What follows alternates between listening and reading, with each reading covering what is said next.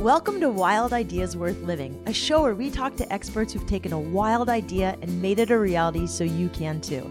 From people who have sailed around the world to those who've started thriving businesses and even broken records, some of the wildest ideas can lead to the most rewarding adventures. I'm your host, Shelby Stanger, and I hope you enjoy this show. This is episode twenty-nine with adventure racer, mountain bike racer, and one of the most badass females I know, Rebecca Rush.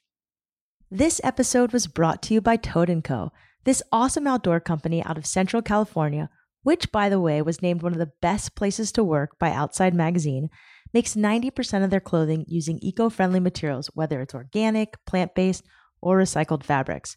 Their products are also designed to go from the trail to the tavern, which is a huge bonus because who likes changing in multiple outfits when you're having a good time?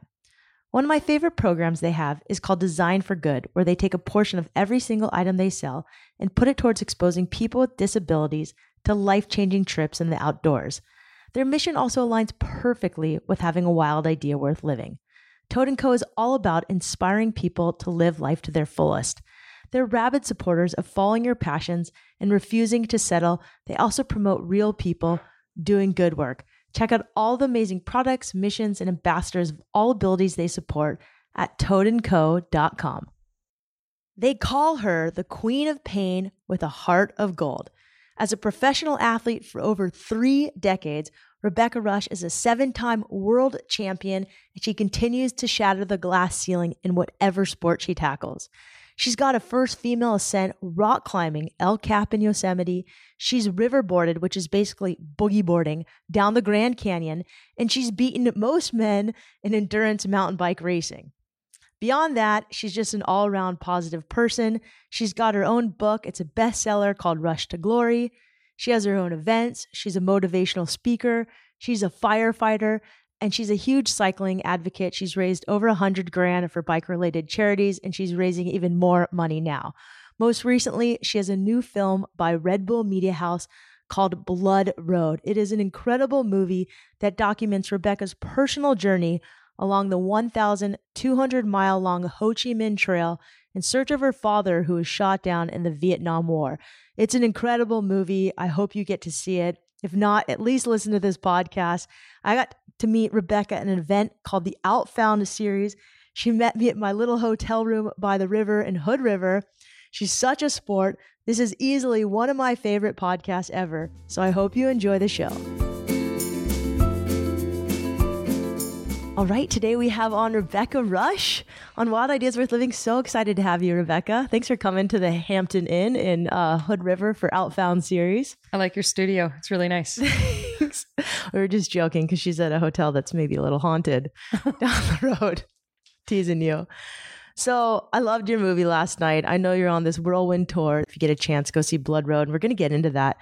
But before we do, first I wanted to ask you, you went mountain biking today, yeah, on Hood River. I did. How? I went and did a trail called the Whoop-dee Trail. Oh, I love that name. Um, yeah, and it was. It's just like it sounds, like woo. You know, you're super stoked the whole time. And I've really, with this intense travel of a foam tour, been trying to make a point of riding my bike and running and actually being outside and for my own mental health, not necessarily for training because I'm not getting a regular training schedule, but makes me happy. I show up to work better if I've gone out and gone on a bike ride. So actually, I want to talk to you about this because what I love about you is most of the people that are like athletes are a little younger than me, and you're a little bit older than me, and you look young as heck, and you're fit as F, and you're beating the guys. And this woman, uh, didn't last week you beat pretty much every guy at the mountain bike race? All but one. All but yeah, one. I was second overall, and the guy in front of me was just a minute out. I was like, oh, I couldn't quite get him. That's insane. So do you have like morning routines that you stick to, or just routines that, that keep you young, fit, and uninjured?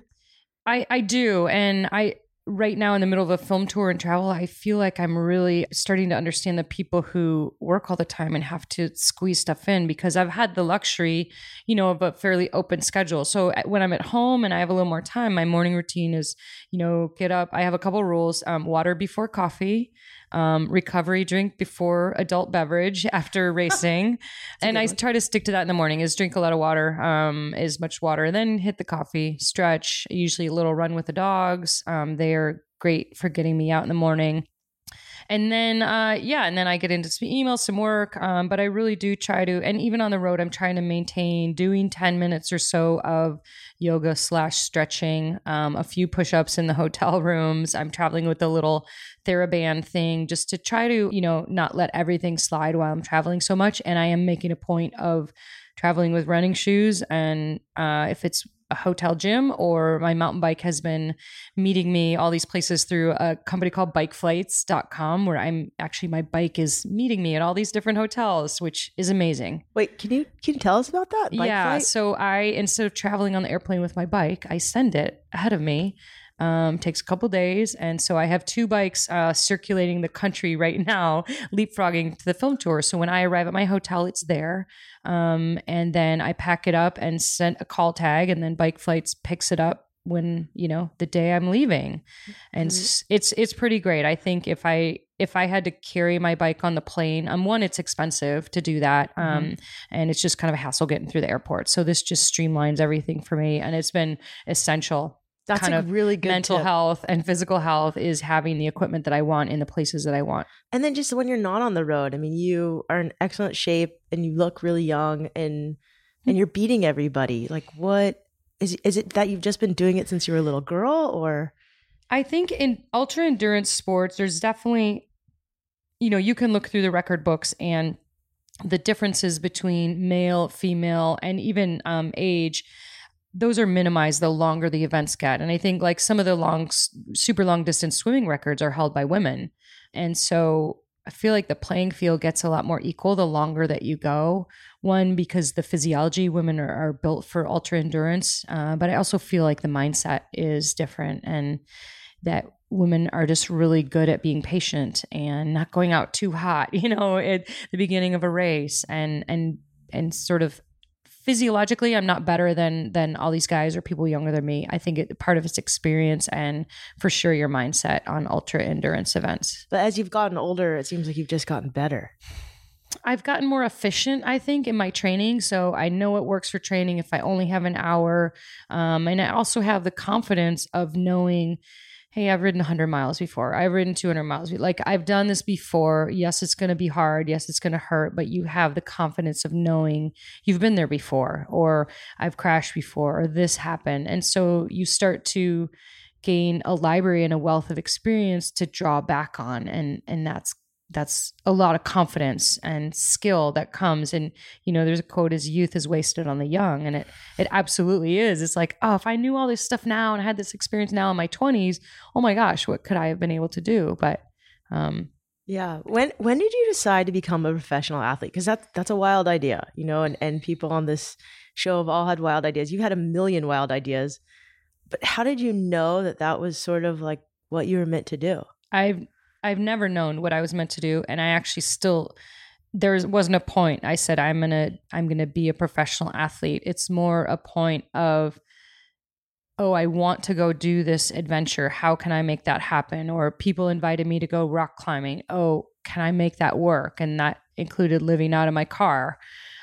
I was asked to join an outrigger team. And it's like, oh, can I do that? And so I've not, I'm not a good planner. I've never had a five-year plan, ten-year plan. I've never said, I'm going to be a professional athlete. This is how I'm going to get there. I'm going to do steps A and B. I really have just sort of not been flying by the seat of my pants, but um, making choices based on what I felt like doing. Like, I feel like a big kid all the time. It's like, if I want to go out in the backyard and play, I'm going to go do that. Or if I want to, like as a kid, I would camp out. If I want to camp in the backyard, ask my mom permission. Yeah, I'm going to do that. And it's kind of been the same with these adventures, and Blood Road and the Ho Chi Minh Trail was the same thing. It's like, I kind of want to do that. And I found a way. And so it, it wasn't a plan. I'm going to be a pro athlete. And I still, when I write that down, when you fill out, they're like profession, like when you're going through customs or whatever, I kind of laugh when I write down professional athlete, because it really is just happening. And I believe I can look back to the steps. And I believe that if people choose, a lot of people ask me this question, and you know, what are you going to be when you grow up? And and I didn't know, but I think if you choose based on passion, that there always is a payoff.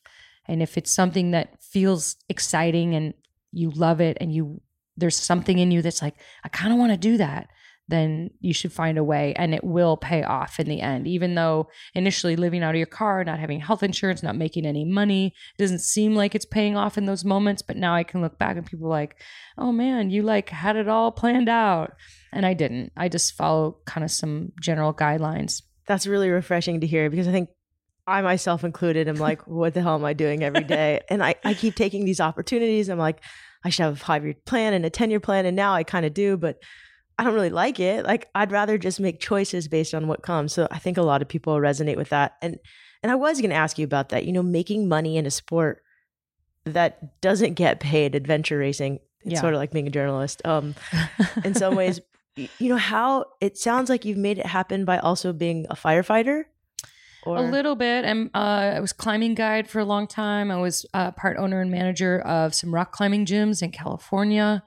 Cool. Um, you know, I've, I've waited tables. I, you know, and, and I am a part-time firefighter, and I did have a backup plan when I started getting in my thirties. And so it's like, okay, I can't just like wing it so much. I probably should get health insurance. And, and the fire department um, was the backup plan. If this sports thing didn't work, you know, I was going to go get my paramedic and, um, you know, get a quote unquote real job. That was like the realest job that I was looking for. And, and this sports thing has pound, panned out.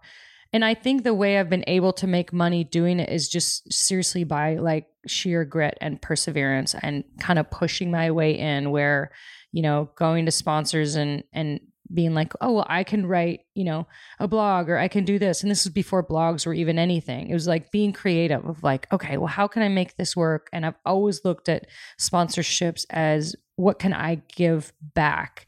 You know, can I do clinics? Can I do women's rides? Instead of, oh, just give me a payout because of who I am. I've never felt that way. And so it's been creativity and just really kind of perseverance and pushing my way, pushing the door open. I think it's just so cool that you're on Red Bull, because that whole movie is not something I expected. When I when I think of Red Bull movie, I expect I think of like a mosh pit and punk rock and just feeling like completely amped when I'm out of the theater and wanting to go surf or run a million miles. And I think of dudes mostly, or giant waves. And this movie was just beautiful, and it was feature length, and it had a message that it was your story, but I imagine that every single person who sees it is going to come up to you and say, hey, that's my story. It was so universal. So I thought that was really cool. Can you just maybe, because I want people to go see Blood Road, it's so good, can you tell us a little bit about how it came about, and and maybe just kind of one thing you learned from making the movie that you didn't expect? Um. Well, I mean, for people who don't know the synopsis yet, it's it's my journey down the Ho Chi Minh Trail through Vietnam, Laos, Cambodia. It's about a twelve hundred mile trip. Um, and that trail or network uh, was the supply route during the Vietnam War for the North to supply the South. And uh, my dad was shot down over the Ho Chi Minh Trail in Laos in nineteen seventy-two. And it's taken a lot of years for this idea. You know, I'm I love ultra endurance riding. I love expeditions. I love maps and planning. And so it really is kind of has come together, kind of the culmination of all my skills as an athlete came together on this ride with this idea to go find my dad and and go do what I know how to do, which is ride extremely long distances and just go see what I could find out there. And it really did start as just kind of an unknown expedition. And I was excited to go to a part of the world I'd never been to. But it, I mean, it's become so much more. The journey is actually still really continuing with this film tour. And I knew I would have an amazing expedition. You know, I knew it would be emotional. What I didn't expect was to actually come away from the trip feeling like I have a new purpose to my riding. And like, it wasn't, people like to say with a death or visiting a, a grave or anything like that. And they've said about this trip, oh, it must have been closure for you. And it's the exact opposite. It's been an opening of one, getting to know my dad, getting to know my living family better, getting to know me, and then really understanding what's next with my career? And I feel like it's his inheritance to me. It's his gift. He brought me there to be like, this is what you're going to do next. And for the first time in my life, I know what I'm doing next. And I've never had a plan. And so I came away with this amazing, you know, lightness and happiness and relief of finding him, but also excitement of, okay, I'm, my dad's given me some instructions. It's such a beautiful film. I cried. I think there was a lot of wet wet eyes in, in the theater. I think one of the things that stuck out with me, one is that you did it with someone who is a local, and it added such a beautiful perspective. And I can't wait till she sees the movie, because whoever gets to interview her afterwards is it's just going to be awesome. But also, but that there was this element of kind of magic in the movie where you sort of let the universe just do its thing. And obviously there was tons of challenges. I, I don't know how you guys didn't get completely sick. And I was also thinking the fact that you're an E M T and a firefighter must have completely paid off, because you're going through gnarly water and through caves. And if you didn't know first aid, or, I mean, you could have been in serious trouble, but, but then the fact that you were able to, well, I'm not going to give it away, but there was just this element of magic. Can you just, and, and also there was one line where you talk about you'd never had a sense of home a lot of your life, living out of your car, but that you sort of, in a way, found it. Mm-hmm. Can you just talk a little bit about this sense of home and why it's important or why not? And maybe talk a little bit about this magic that happened. There definitely was trail magic, and it's continued to happen even after getting home from the trip, meeting people who served with my dad, meeting, you know, the pilots in the second plane, um, people that, and connections that have just happened um, organically. It's, yeah, it it is karma. And I, you know, I do believe our world is connected in a way that we can't explain. And there were too many things that happened on the trail for it to be coincidence. It, I really do feel like my dad's been bringing me there for a long time to show me and teach me and include me in the recovery of, of, you know, scars that are still left from the war. And yeah, it, it's, it's a, ma- it was a magical trip. I don't even know how to explain it. And it really opened my eyes to pay attention to all those little things that happen to us every day. Like you think, oh, well, that person popped into my head, or how strange that, you know, that person called while I was thinking of them. And if we actually listen to those little weird things that happen that we think are coincidence, I do believe that we're, we are all kind of communicating with each other. Um, we're just not always listening. Is that something you were in tune with before the trip, or something? Because what you do requires a lot of pushing through, mm-hmm. going through pain, not listening to these voices sometimes. Yeah. So is that something that sort of developed, or it's always been there? Or? It's always been there. And I feel like that's the the part of my father that has always been there, but it's been undernourished. You know, we're all half our mom, half our dads, our parents. And it's, I think about when I got home, nature versus nurture. And, you know, the part of my mom that is very independent, go-getter, type A, that has served me really well and been very nurtured in my life of having to be independent with a single mom and go after it in my career. Um, the more sensitive side that I know of my dad, of, of being a musician and traveling, and he lived out of his car for a while too. Some of those are, as a as an athlete, you're right. I, you push down those softer, more sensitive sides of yourself. And I feel like this trip has allowed me to let those come out. And they've always been there, but it's allowed me to listen and hear and see another side of myself that that I haven't developed as strongly and maybe needs a little more attention. And I think that's what's interesting about the film is you see that. And, you know, my nickname's the Queen of Pain, and people accept this, expect this really hardcore person. And what they see in the film is, is the other side of me that, um, you know, I have pushed down for a long time, and it's, it's refreshing to let that out and just be who you are and not have to be, you know, super strong all the time. I loved it. I thought it was such a, like a, I thought it was such a beautiful movie for a woman. It wasn't like a girl movie. It wasn't a guy movie. It was just a universal story, but I thought it was just beautiful that you showed your sensitive side, and you're this tough, badass chick. I loved that part. I loved all of the movie. If you get a chance, blood road film dot com. Is that correct? It is. And, yeah. And now you're doing, from the film, you have this new mission mm-hmm. to clean up a lot of the U X Os. First of all, when did you get back from the trip? T- about two years ago. So oh, wow. it's been, it feels like a blink of an eye, but yeah, we've been back two years. It's been in editing, and now we're, this is the next part of the endurance. The biggest endurance event I've done is this film tour. Yeah. And you're just starting, right? Yeah. Yeah. So it's good to keep going. So how can people sort of get involved and, and buy one of these awesome bracelets? Can you tell us a little bit yeah, about that? Yeah. So one of the biggest surprises when I came home, or while I was on the trail, is discovering all the unexploded ordnance that's still there. I had no idea that most of Laos, Laos is the most bombed country per capita in the history of our world. And the numbers are kind of staggering. And the the rural people are still living with it every day. And people are still being killed and injured every year. And I was shocked to find out that our trash is still there and still affecting daily life. And that was probably the most moving part for me, you know, one of the most moving parts of the trip. And I came back thinking, well, what can I do? I have to do something about this.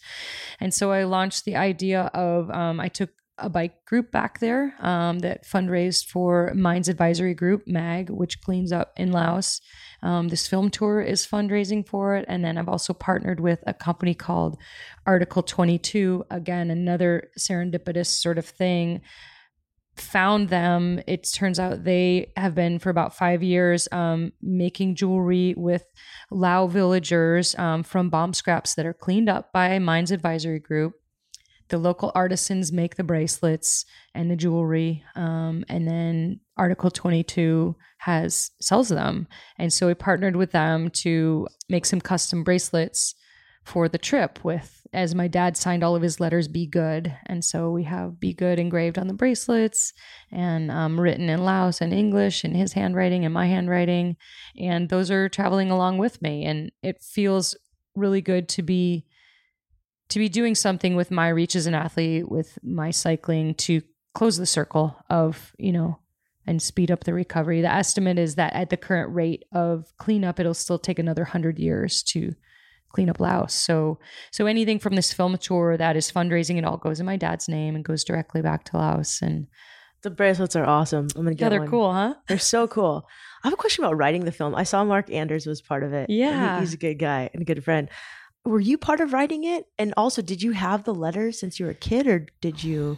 The letters came surface. My mom's been saving all this stuff until we were ready. And, you know, so I didn't know these letters were there, and we heard some of his music, but I hadn't really heard his voice until I heard that recording. And my mom's been patiently waiting for us, you know, for me to dig it out. And so the letters and all that stuff, um, really surfaced as part of the film tour research before we went. And um, it was really impactful to to hear his voice for the first time and hear his music. And that song that we play in the film, you know, it really speaks to me because it's about wandering and not knowing where you're going. And we talked about and not knowing where your home is. And that was very much, that's very much been my can life. We, can we get that song? Because it's been in my head.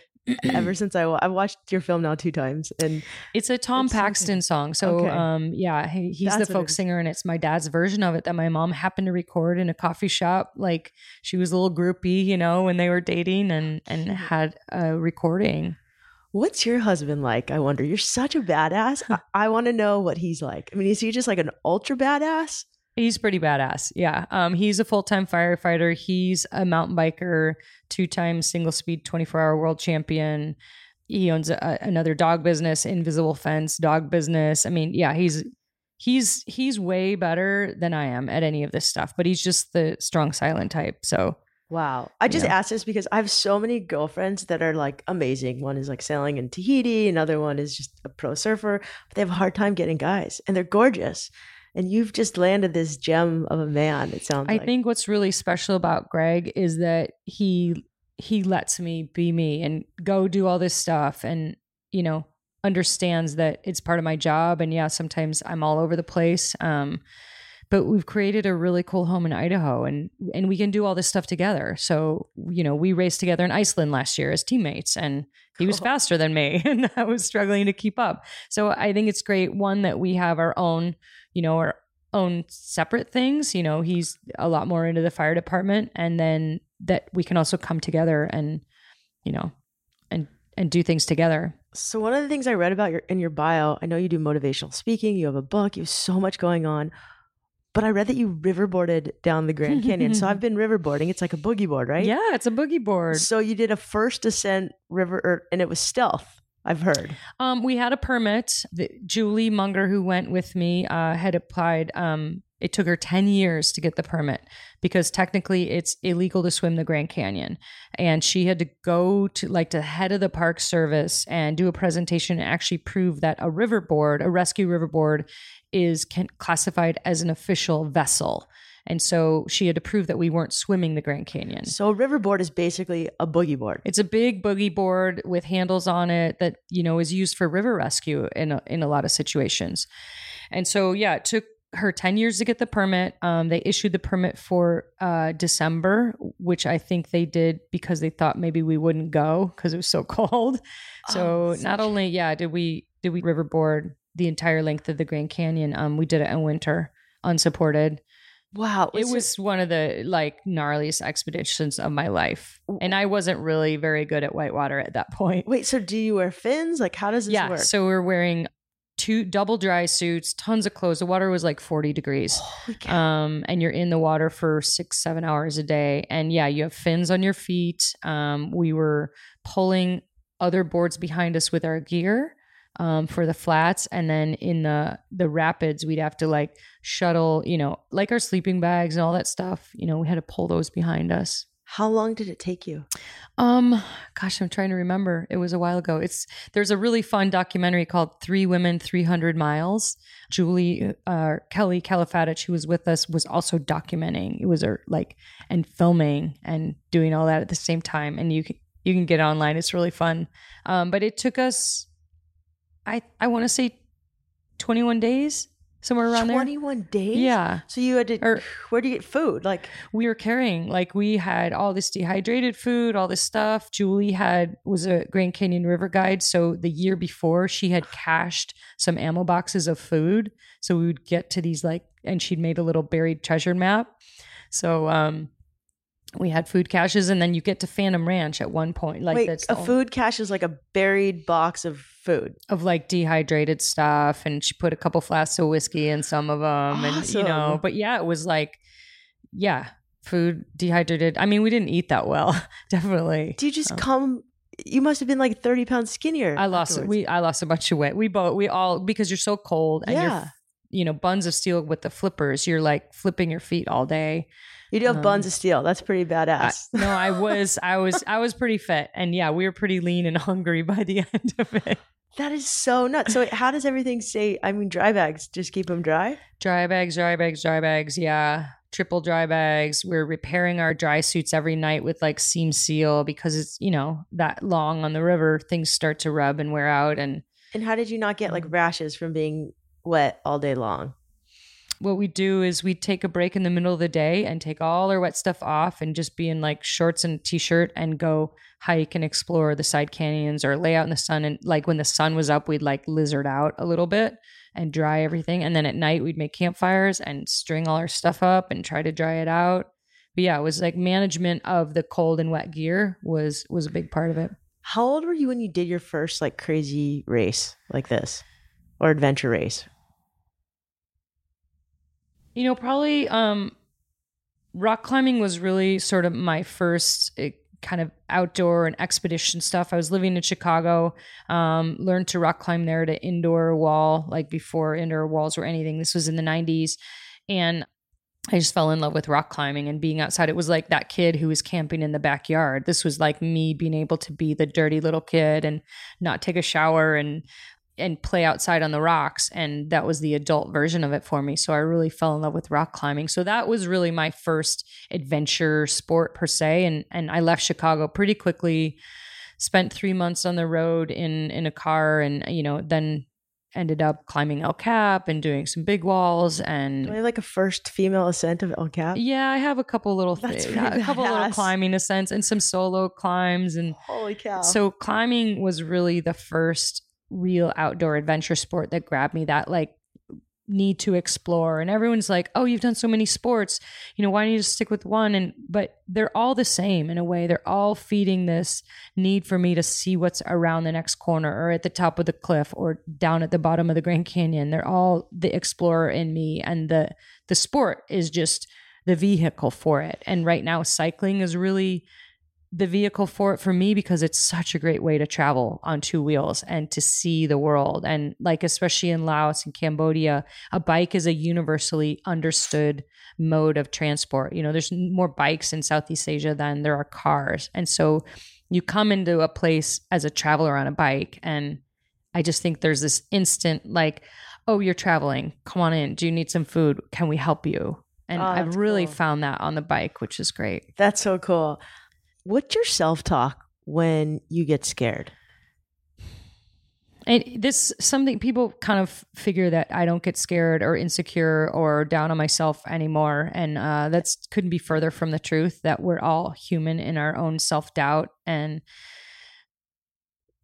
you know, I do talk to myself um, and like, come on, Rebecca, you can do this. And I have a few little mantras, but really, I find what brings me out of a hole, if I'm not confident and I'm not sort of feeling at my best, is my community and getting together with my friends. And whether it's calling up a girlfriend and being like, I really need to go on a bike ride, will you come with me? Or my husband. And I'm alone. I, you know, I do so much stuff alone that I feel like when I really can't handle it and prop myself up on my own, that's right. I have to be big about reaching out and saying, hey, I need some help.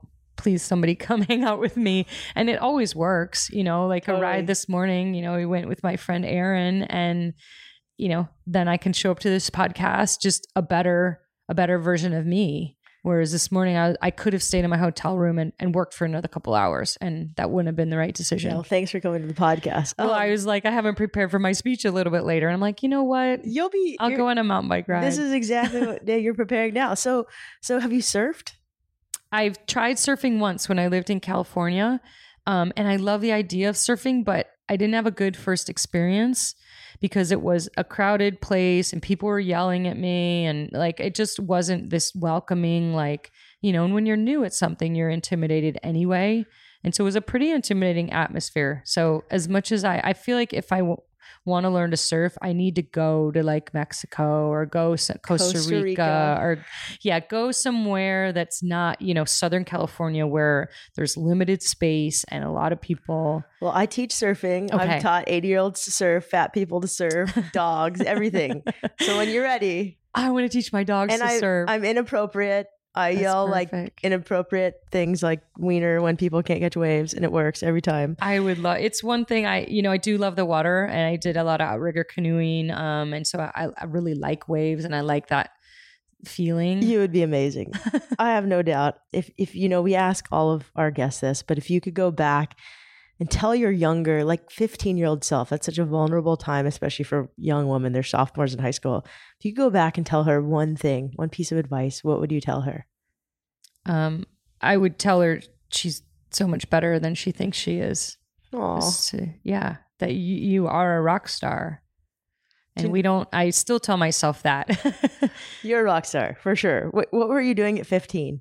I was running um, track and cross country in high school. Nice. And cross country running was my first real sport, and where I really developed friends who were doing sports and confidence and, you know, you know, this structure of training. That was, I'm so thankful that I found sports in high school, and it's why I do, I try to get a lot of girls on mountain bikes or into athletics, because I do believe it's the one thing, like you said, it's a really impressionable time in your life. And And at any age, I feel like is the one thing that really is such a great health and wellness, physical and mental imperative for all of us. I think it's crucial for everybody, but especially at that age, and you know, where you're trying to figure out, what am I going to be when I grow up? For sure. Um, find a sport, and a lot of those answers come when you're out running around or on a bike or surfing. I find more answers outside than I ever do with a pen and paper. Or in my head sometimes. Me too. It's crazy. Is there a book that you love or gift or has shaped you, or that you just love reading? Oh, there's so many. Let me. Or ones that have been given to you, or. Um, I mean, early on, The Giving Tree Um, oh, Shel Silverstein. That's yeah. the best book. That's a pretty special that's a one. Really appropriate book for you right now. Well, and when I came home, yeah, it was one I loved as a kid. And then when I came home from this trip, this Blood Road trip, and it was like, oh, The Giving Tree. And I feel like I'm so giving. Cool. And yeah, the tree's a big theme in the movie for those of you who... who will see it. You have to see this movie. For those of you listening to the podcast, now you got to go see this movie. It is so good. Okay, last last quick question is, you know, if you could fly a plane that's eco-friendly, of course, across the world and it had one message to the world, what would it say? To forgive and accept each other. That's awesome. Rebecca, thank you so much for sharing your wild ideas. You rocked it. Thanks for having me. You. Let's go surfing. We're going surfing for sure. What an incredible woman. If you loved this podcast, you will absolutely love the film. blood road film dot com. You can actually buy it right now.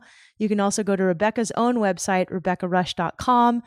You can check out the film there. You can go to a screening still right now as well. Thank you again for listening. Thanks for telling your friends.